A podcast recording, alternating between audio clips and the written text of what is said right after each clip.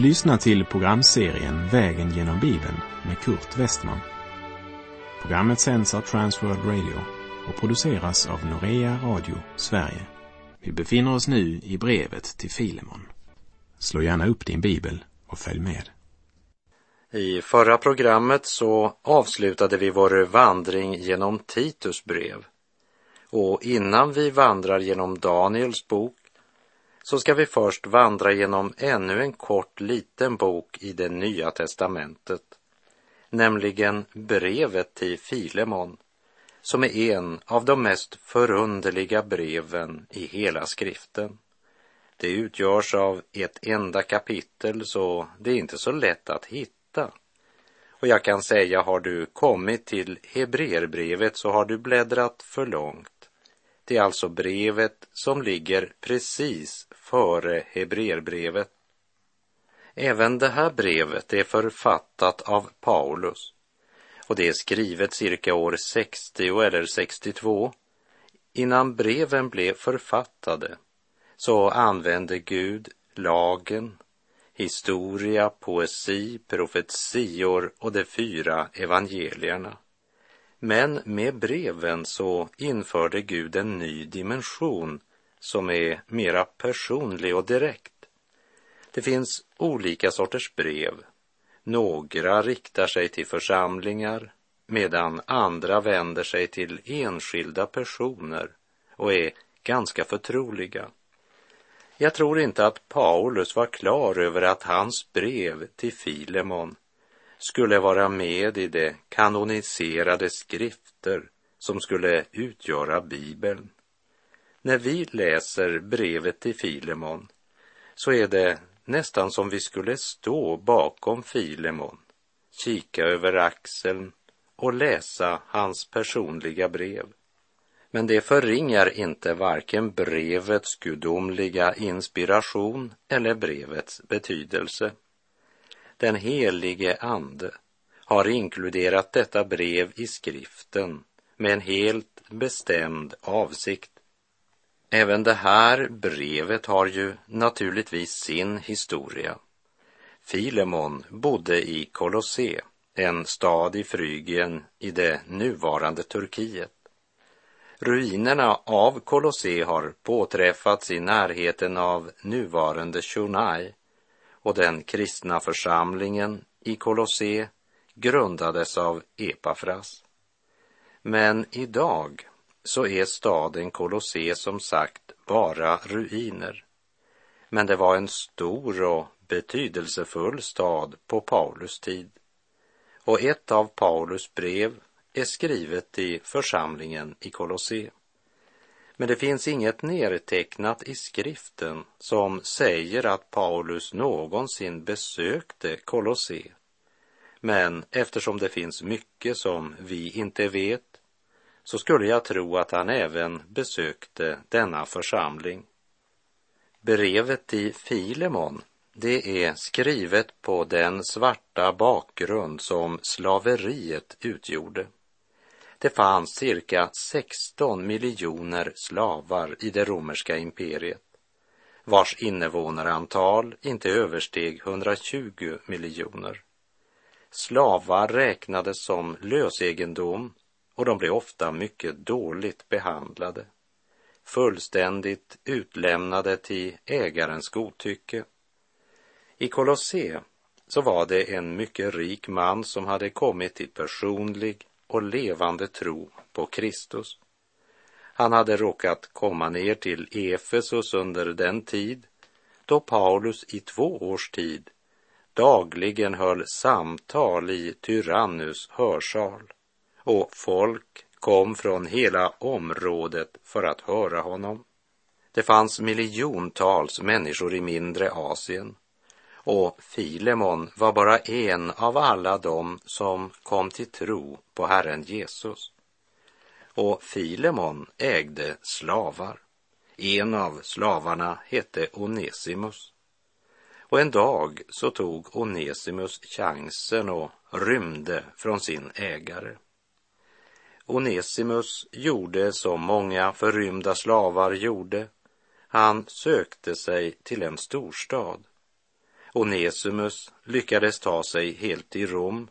Där kunde han försvinna i mängden utan att bli igenkänd. Men så en dag så ser han en skara människor samlade omkring en man. Och när han går närmare för att se vad som föregår så ser han att mannen de lyssnar till är bunden i kedjor. Onesimus har flytt bort från sina kedjor för att bli fri.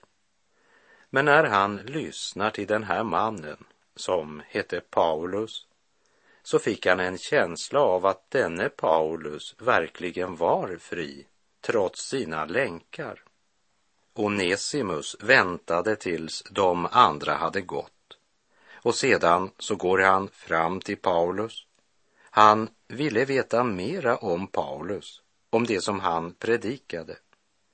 Och till sist så får Paulus leda denne slav till Kristus genom att förkunna evangeliets budskap om honom som lidit och dött i hans ställe, blivit begraven men på tredje dagen stått upp igen ifrån de döda. Onesimus lyssnar, tar emot i tro och blir en ny skapelse i Kristus. Och efter att han upplevt frälsningens under så började Onesimus, som de flesta omvända gör, att tänka på sitt förflutna. Och han önskade rätta till där han handlat fel och så säger han till Paulus, Paulus, det är något som jag måste berätta för dig. Jag är en förrymd slav. Paulus frågar honom varifrån han kommer. Onesimus berättar att han kommer från mindre Asien, närmare bestämt från en stad som heter Kolosse. Då säger Paulus att det finns en kristen församling där vad hette din ägare? Han hette Filemon, svarar Onesimus. Menar du Filemon som bor vid huvudgatan? Ja. Ja, han är också troende och han är skyldig mig en hel del. Och vet du vad, Onesimus? Du bör återvända till din ägare. Och du ska veta att du kommer att återvända till en helt annan situation än den du flydde ifrån. Och jag ska sända med dig ett personligt brev från mig. Och det är det brevet vi nu ska vandra igenom på vår vidare färd, vägen genom Bibeln. Paulus brev till Filemon.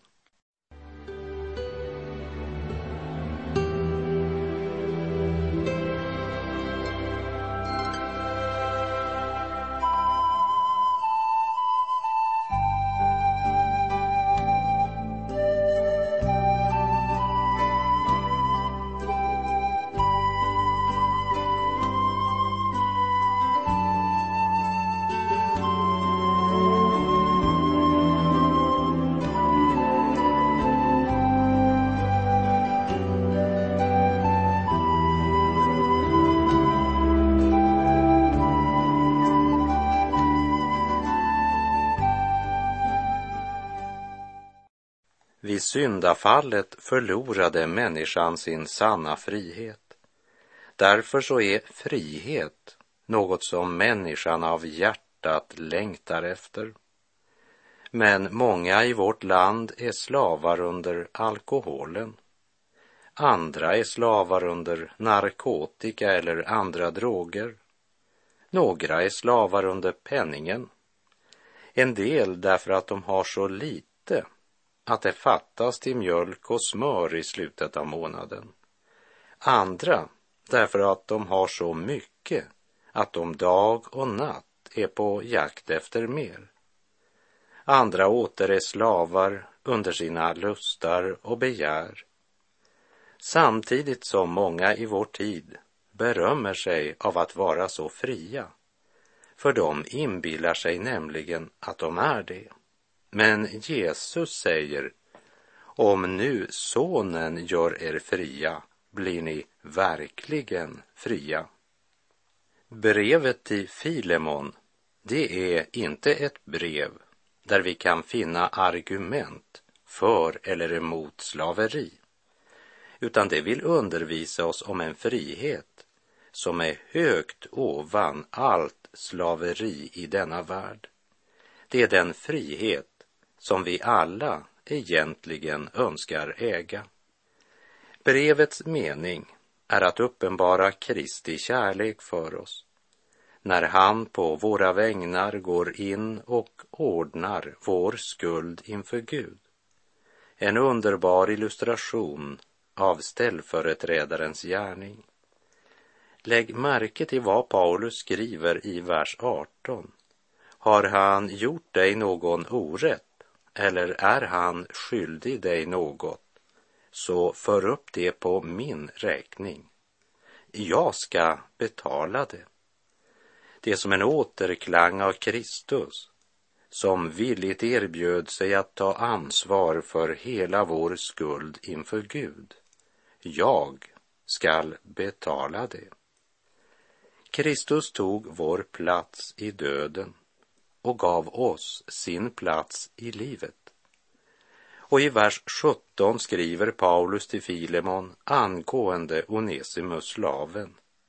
Ta emot honom som du skulle ta emot mig. Antingen så står vi i Kristus inför Gud eller så består vi inte alls.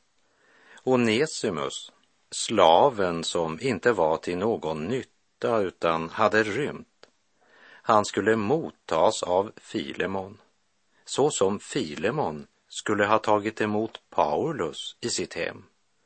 Här möter vi den praktiska sidan av brevet. Det ska undervisa i broderskärlek. Paulus talade om en helt ny relation mellan Herren och tjänaren i sina tidigare fångenskapsbrev. Här talar han om hur det fungerar i praktiken. Dessa två män, tillhörande två högst olika samhällsklasser i det romerska imperiet och som hade hatat varandra, skadat varandra, de är nu bröder i Kristus och tillhör båda Kristi kropp som är församlingen. De är bröder och de ska därför uppföra sig som bröder. Vi läser Filemons brev, vers 1. Från Paulus, Kristi Jesu fånge, och från brodern Timoteus till vår älskade vän och medarbetare Filemon. Här säger Paulus inte något om att han är apostel. I breven han skrev till församlingarna använde han sin officiella titel Jesu Kristi apostel. Men här handlar det om ett personligt brev till en personlig vän som också är en älskad medarbetare. Han behöver inte försvara sitt apostlaämbete för Filemon. Paulus kommer att vara mycket personlig och närgången i det här brevet. Hans ämbete ska inte vara med och skapa någon distans. Det är en broder i Herren som skriver till en annan broder. Paulus var nog inte heller klar över att det här brevet skulle läsas av hela världen. Paulus, Kristi Jesu fånge. Jag har eh, lagt märke till att flera bibelkommentarer försöker ändra på det och bortförklara det genom att säga att Paulus menade att han satt i fängelse därför att han förkunnade Jesu Kristi evangelium. Men det är inte det Paulus säger. Jag tror att Paulus hade förmågan att säga det han tänkte. Han använde sig av grekiskan som är mycket flexibelt och allsidigt. Han säger att han är Jesu Kristi fånge. Hade vi varit där hade vi kanske samtalat ungefär så här med Paulus. Stackars Paulus. Det var ju synd att eh, romarna har låst in dig i ett fängelse. de har inte satt mig i fängelse. Ja, ja, ja, vi, vi förstår vad du menar. Det, det, är de här fanatiska och hatfyllda religiösa ledarna som har anklagat dig. Nej, de har inte heller satt mig i fängelse. Men, eh, men, men vem är det då som har satt dig i fängelse? Jesus Kristus. Jag är hans fånge. Vänta lite grann. Försöker du säga mig att Herren vill att du ska ha det så här? Och om han är sån, hur kan du då vilja tjäna honom? Ja, när det är hans vilja att jag ska sitta i fängelse, då vill jag sitta i fängelse. Och när det är hans vilja att jag ska komma ut ur fängelset, så kan ingen hindra mig från att komma ut. När det är hans vilja att jag ska vara sjuk, så är jag sjuk. Och när han vill ge mig hälsa, så finns det inte någon som kan förhindra det. Jag tillhör honom och jag har lärt mig att vara nöjd i alla livets skiftningar. I brevet till Filippi så skrev han i Filipperbrevet 4, verserna 11 till och med 13. Jag säger inte att jag har saknat något, för jag har lärt mig att vara nöjd med det jag har. Jag kan leva enkelt och jag kan leva i överflöd. Med allt och med alla förhållanden är jag förtrogen. Jag kan vara mätt och jag kan vara hungrig, leva i överflöd och lida brist. Allt förmår jag i honom som ger mig kraft. Jag har lärt mig att vara nöjd med det jag har. Det är ett mäktigt vittnesbörd från en man som sitter fängslad. Brevet till Filemon är sannolikt ett av fångenskapsbreven som hör samman med breven till Efesierna, Filipperna och Kolosserna. Brevet kommer från Paulus och hans unge medarbetare Timoteus och vi lägger märke till adressaten, vår älskade vän och medarbetare. Det är som om Paulus ville göra det klart att han skriver inte det här brevet därför att han tagit parti för Onesimus mot Filemon. Utan det är just därför att Filemon är så högt älskad av Paulus som han skriver det här brevet. Paulus försöker inte heller ge Filemon intryck av att han älskar Onesimus mindre än han älskar Filemon. De är alla bröder i Herren. Paulus, Timoteus, Onesimus och Filemon.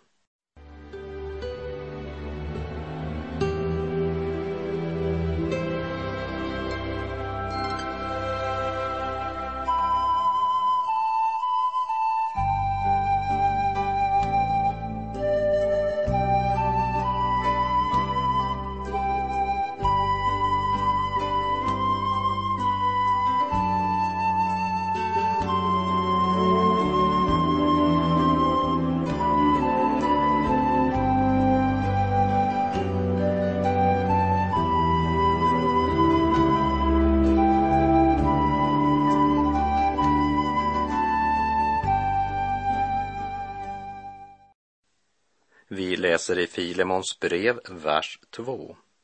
Och till vår syster Apfia, vår medkämpe Arkippus och till församlingen i ditt hus.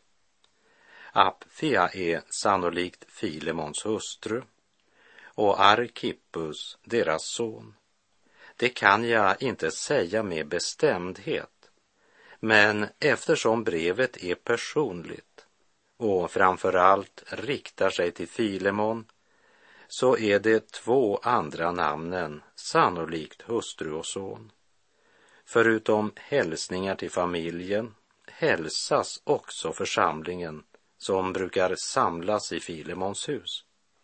Den välstående Filemon hade tydligen ett stort hus som användes som möteslokal. Det handlar då om en familj som står samman i kampen för evangeliet. Det betyder inte att det var problemfritt eller fullkomligt, men hemmet fungerar som en missionsstation. Det bör vi lägga märke till i en tid då man lägger så stor vikt vid kyrkobyggnader och församlingslokaler att man glömmer vad som är församlingens uppgift här i världen. På Paulus tid så var församlingen inte en separat byggnad, för de hade ingen byggnad. Avgudadyrkarna hade sina stora och imponerande tempel, men den nytestamentliga församlingen möttes i hemmen och man räknar med att det förblev så under de 200 första åren. Även Guds folk hade sitt tempel under det gamla förbundet.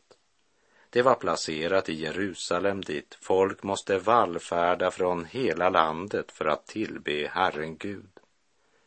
Kvinnan som mötte Jesus vid Sykars brunn, hon hade hört att det var på berget Garrisim man skulle tillbe Gud. Men judarna sa att det var i Jerusalem man skulle tillbe Gud. Hon blir förvirrad och så frågar hon Jesus. Är det Garisim eller Jerusalem som är den rätta platsen att tillbe Gud? Och jag citerar Johannes kapitel 4, verserna 1 till och med 24. Jesus svarade, Tro mig, kvinna, den tid kommer då det varken är på detta berg eller i Jerusalem som ni ska tillbe Fadern. Ni tillber vad ni inte känner. Vi tillber vad vi känner eftersom frälsningen kommer från judarna. Men den tid kommer, ja, den är redan här, då sanna tillbedjare ska tillbe Fadern i ande och sanning. Ty sådana tillbedjare vill Fadern ha. Gud är ande. Och det som tillber honom måste tillbe i ande och sanning. Templens och katedralernas tid är förbi. Nu är det inte längre en byggnad av trä eller sten eller platsen som är viktig längre. Nu handlar det om att tillbe i ande och sanning. Med den uppståndne Kristus och andens utgjutande på pingstdagen så blev hemmen en central plats för Kristi efterföljare. Tänk om alla pengar man satsat på dessa enorma katedraler hade använts till att sända ut missionärer eller till hjälpsändningar till nödlidande och så vidare. Paulus och Timoteus sänder sin hälsning till den församling som samlas i Filemons hus. Och jag måste säga, det är något helt speciellt med att samlas i hemmen omkring Guds ord, till sång, bön, vittnesbörd och tillbedjan. Paulus klädde inte heller ut sig när han predikade. Han hade inte likt prästerna i det gamla förbundet en ämbetsgrud som pekade fram mot den kommande Messias. Nu hade Messias kommit och förhänget i templet hade rämnat.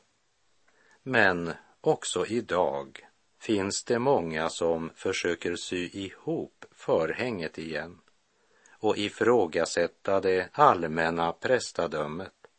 Men Guds ord är klart på den punkten. Men låt oss nu höra. Vad är det för en hälsning aposteln och hans unga medarbetare sänder till församlingen som möts i Filemons hus? Vi läser brevet till Filemon, vers 3. Nåd vare med er och frid från Gud, vår fader och Herren Jesus Kristus. Paulus inleder både första och andra Korinterbrevet med den hälsningen. Likaså Galaterbrevet, Efesierbrevet och Filipperbrevet. Nåd, det är ett av Paulus nyckelord. Och Gud själv hade uttryckligen sagt till Paulus, min nåd är nog för dig, ty kraften fullkomnas i svaghet. Och Paulus skriver till de troende i Korint, Andra Korinthierbrevet 12, vers 9. Därför vill jag hellre berömma mig av min svaghet, för att Kristi kraft ska vila över mig. Nåd är ett nyckelord hos Paulus och han känner väl sin egen svaghet. Men det stannar inte där, utan i Kristi kraft. Och budskapet är detsamma till församlingen i Filemons hus. Nåd vare med er och frid från Gud vår fader och Herren Jesus Kristus. Och det, det är Guds ords hälsning även till dig just nu. Här en källa rinner, säll den henne finner. Källan djup och klar, gömd men uppenbar.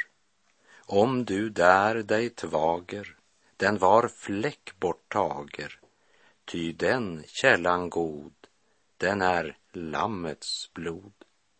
Rövaren i nöden, där fann liv i döden. Jag så ond som han, samma balsam fann.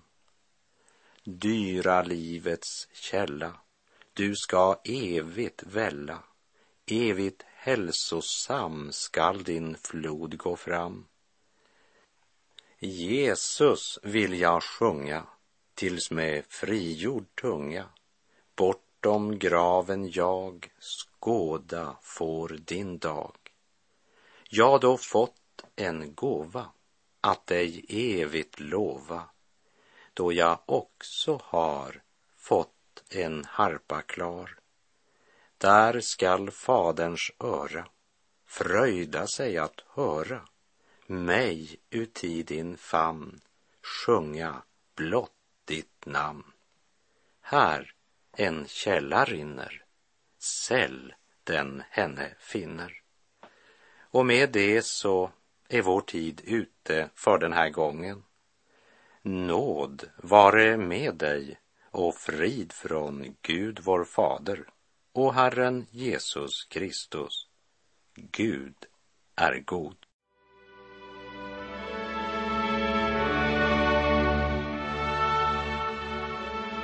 Du har lyssnat till programserien Vägen genom Bibeln med Kurt Westman som sänds av Transworld Radio. Programserien är producerad av Norea Radio Sverige. Om du önskar mer information om vårt radiomissionsarbete så skriv till Norea Radio Sverige, box 3419 103 68 Stockholm. Adressen är alltså Norea Radio Sverige, box 3419. Postnumret 10368 Stockholm.